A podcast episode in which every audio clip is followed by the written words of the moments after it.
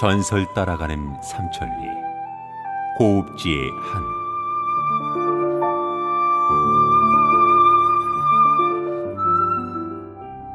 전설 따라가는 삼천리 고읍지의 한 그 두 번째 시간입니다.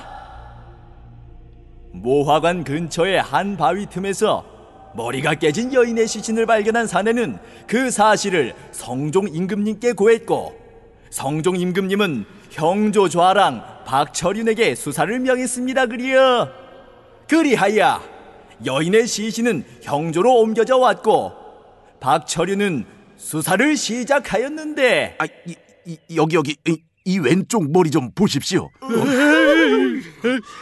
아, 무참히 깨져서 피범벅이 된 거를 보아하니 직접 사인인가 보옵니다. 직접 사인?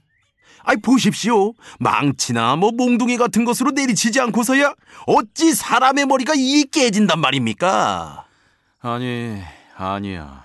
둔기에 맞아 사망한 것이라면 이런 식으로 수박이 박살나듯 머리가 깨어지지 않아. 외려 부어오르지.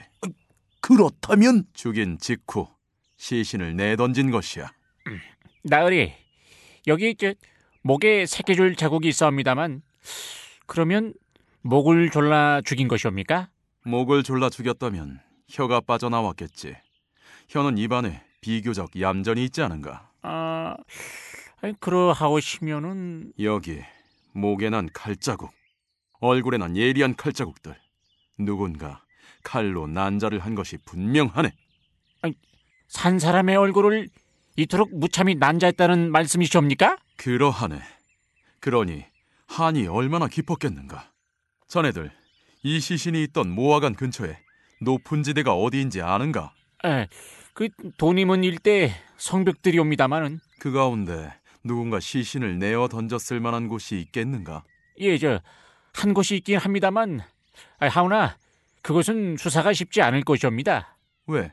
임금님의 친인척 되는 분이 사시는 곳이라서 음, 잘못하다가는 우리가 먼저 당하게 되옵니다요. 그러면 이렇게 하지.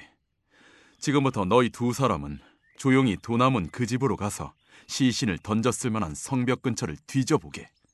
뭔가 단서가 될 만한 것을 찾아보란 말이네. 단서라 하오시면 시신의 목에 걸려 있는 이 새끼줄이나 찢어진 옷자락, 머리카락 뭐 이런 것 말일세. 알겠사옵니다요.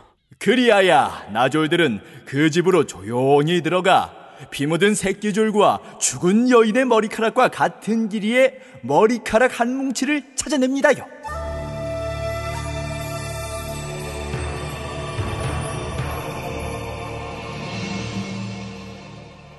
무엇하는 놈들이냐? 모화관 근처 바위에서 여자의 시신이 발견되었사온데 여자의 시신이라니.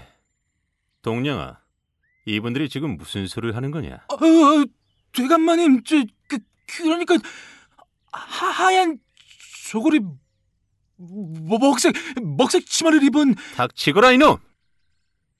네 이놈들, 썩 물러서지 못할까? 대군 마마 송구하오나 이 집에서 살인 사건이 났고 형조에서 증거 자료를 이런 고위한! 추상전하의 친인척인 나를 능멸하다니 썩 물러가라!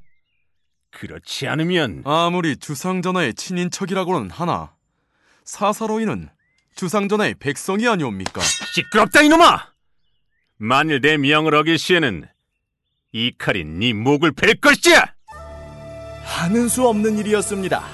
형조조아랑 박철유는 어쩔 수 없이 그 집을 물러나옵니다만 그러한데